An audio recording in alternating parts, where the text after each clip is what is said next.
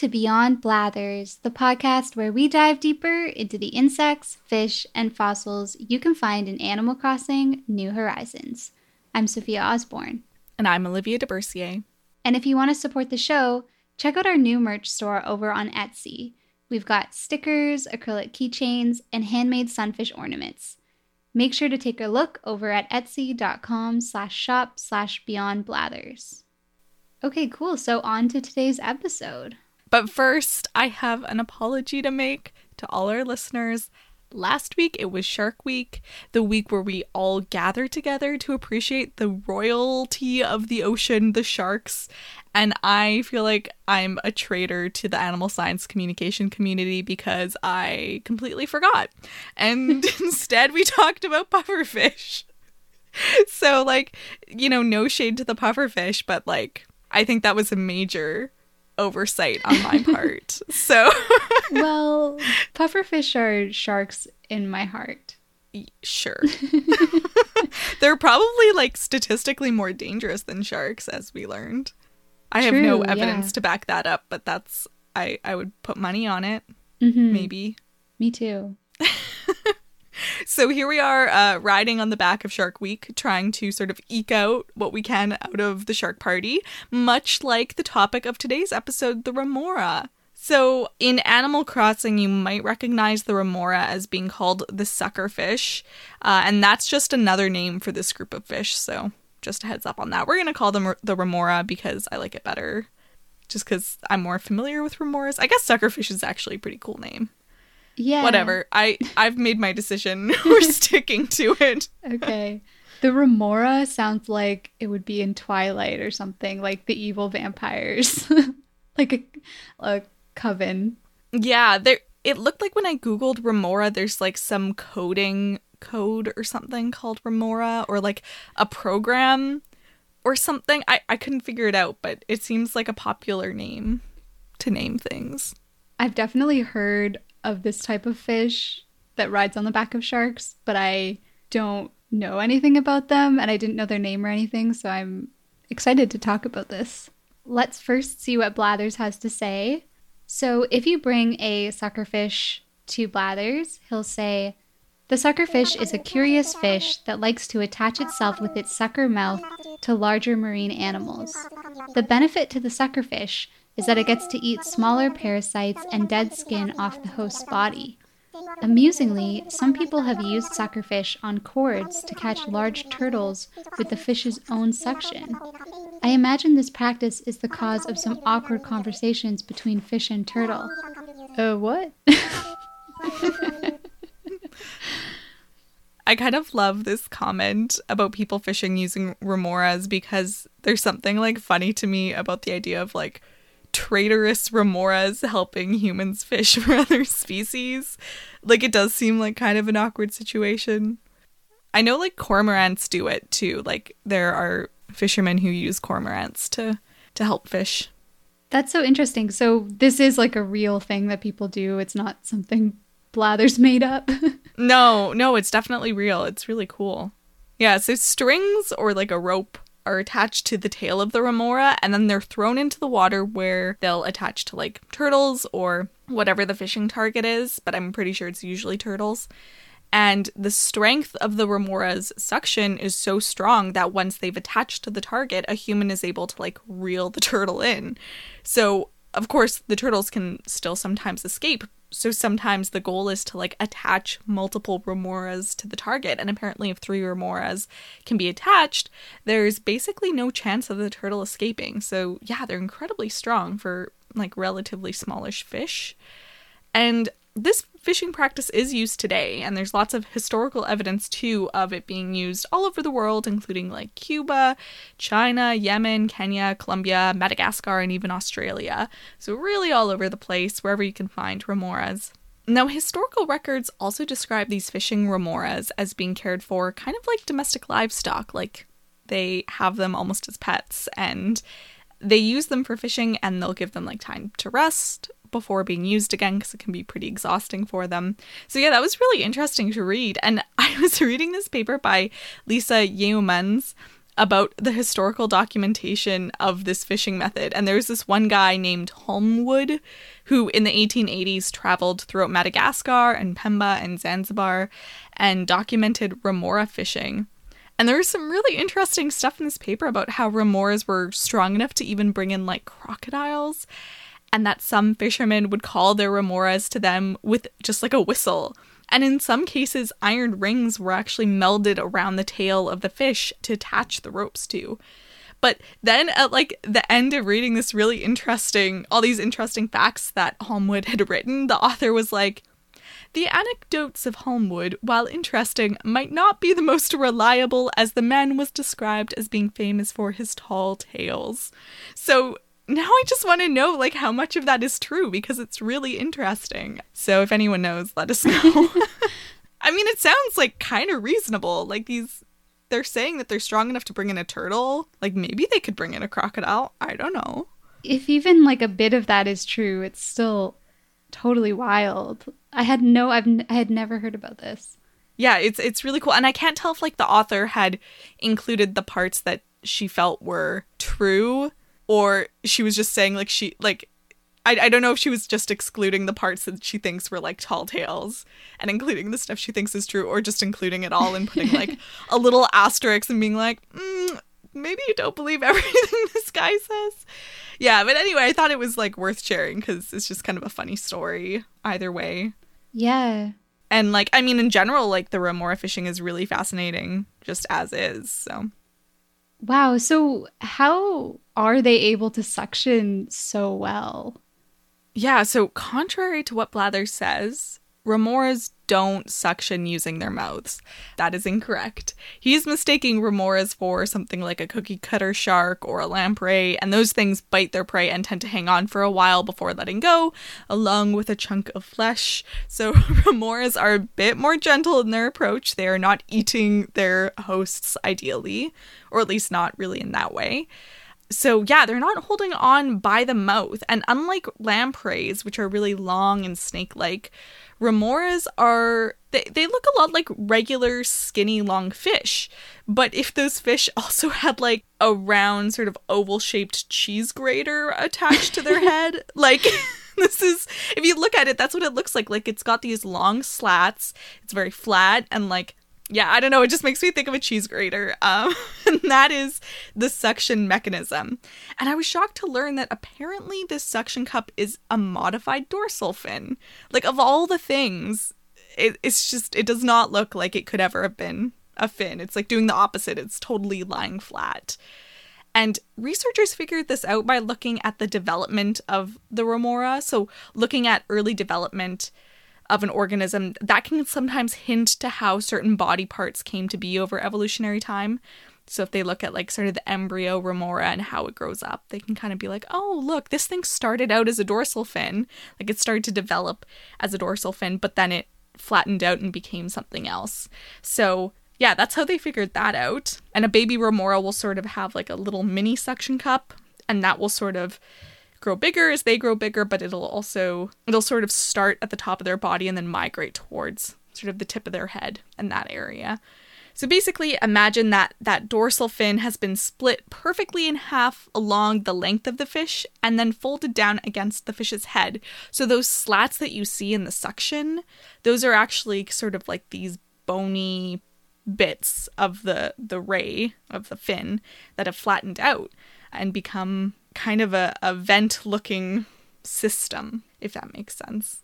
That's so interesting because I just assumed that it would look kind of like your classic suction cup. But yeah, yeah. how does something that looks like a cheese grater work at suctioning? Yeah, it I was wondering the same thing because I looked at this thing and I was like, okay, that is not what I expected that to look like. And so there's three main ways it's able to stick onto the slippery surface of something like a manta ray or a shark. And the first thing are those slats that I was talking about. They work kind of like blinds, like if you're like sort of, you've got like Venetian blinds that are just like closing and opening. So when the fish is pressed against a surface, that lifting effect creates a vacuum.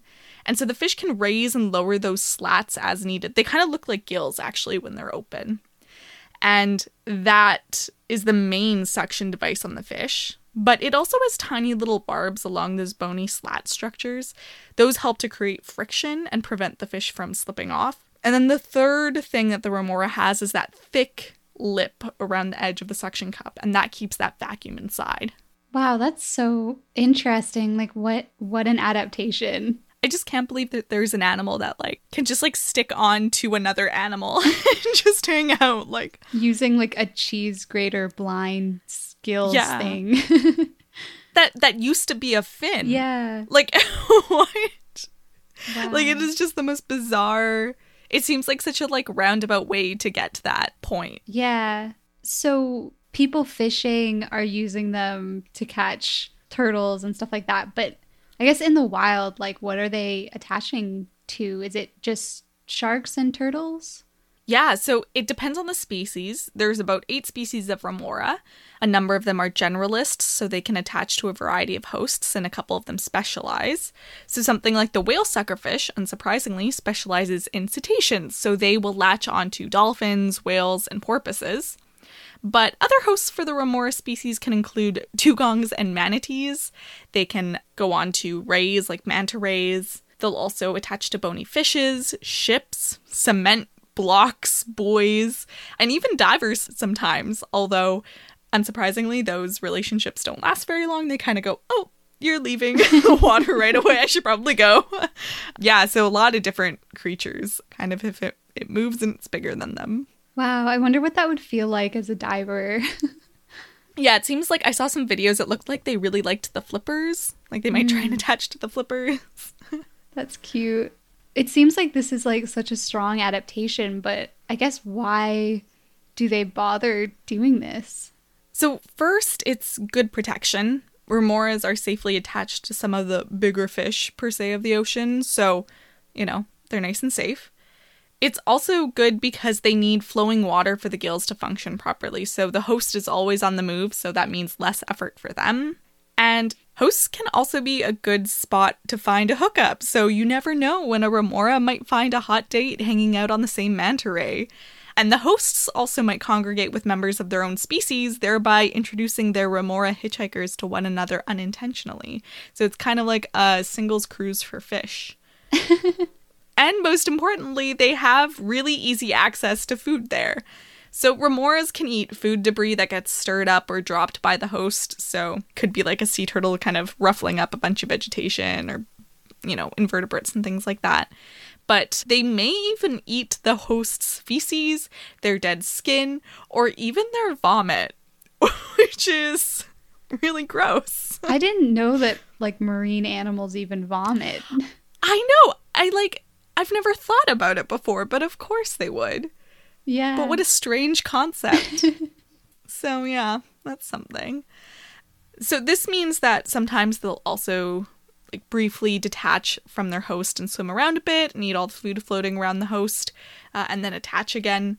Remoras will even skid across the body of fast moving whales without being thrown off by the current. And this is really impressive. Like, there's a video of one skidding across a blue whale. And of course, that animal is moving pretty fast. And it's amazing that the current just doesn't like whip this animal off once it loses its suction. And a lot of research went into figuring out the physics of how the remora manages to do this. And apparently, the way the water flows around the whale, there's a very thin layer of water around the body of the whale that has little force to knock the remora back. So the remoras will hang out in these areas, uh, like behind the blowhole or behind the fins, where there's the least amount of fluid resistance to send that remora flying off off the host and into the ocean. And they calculated all this like physics stuff with like a supercomputer and a whole bunch of research went into it, which I think is just really cool that like so much effort went into being like, why is this remora not being thrown off the back of a blue whale? They were like, no, we got to figure this out. Let's get the Spanish supercomputer on this. Yeah, it was just a very cool article about it on CBC if you want to Google like remora and like blue whale. You'll probably get it. But yeah, back to what remoras eat. And this is really important to understanding remora ecology is that as Blathers said, remoras eat parasitic copepods on the host's skin. Okay, so does that mean that it's like a mutually beneficial relationship where the remoras get to live and eat there and the host gets their own personal cleaner? yeah, like maybe it seems still up for debate. So they're definitely eating copepods, but it's possible that the remoras are eating the copepods that have already dropped off the skin. So they aren't really like getting the parasites off so much as waiting for them to leave on their own and then eating them, which is not very useful to the animal that they're on. So a, a bit more research needs to go into this to better understand that relationship. So it's hard to tell if this relationship is really benefiting the host. And you know, I was watching a video of remoras on manta rays, and I feel a little bit bad for the manta ray because this thing was absolutely covered in pretty big looking remoras. It's kind of like, I don't know, it gave me the feeling of like wearing a whole bunch of like fanny packs on me all at once because they were kind of like size like relative. like they look like fanny packs on this manta ray. And I felt bad for the manta ray because it's like doing all this work, pulling all these freeloaders across the ocean. And the drag caused by having all these remoras attached can actually be a big problem for sharks, rays, or whoever the host is.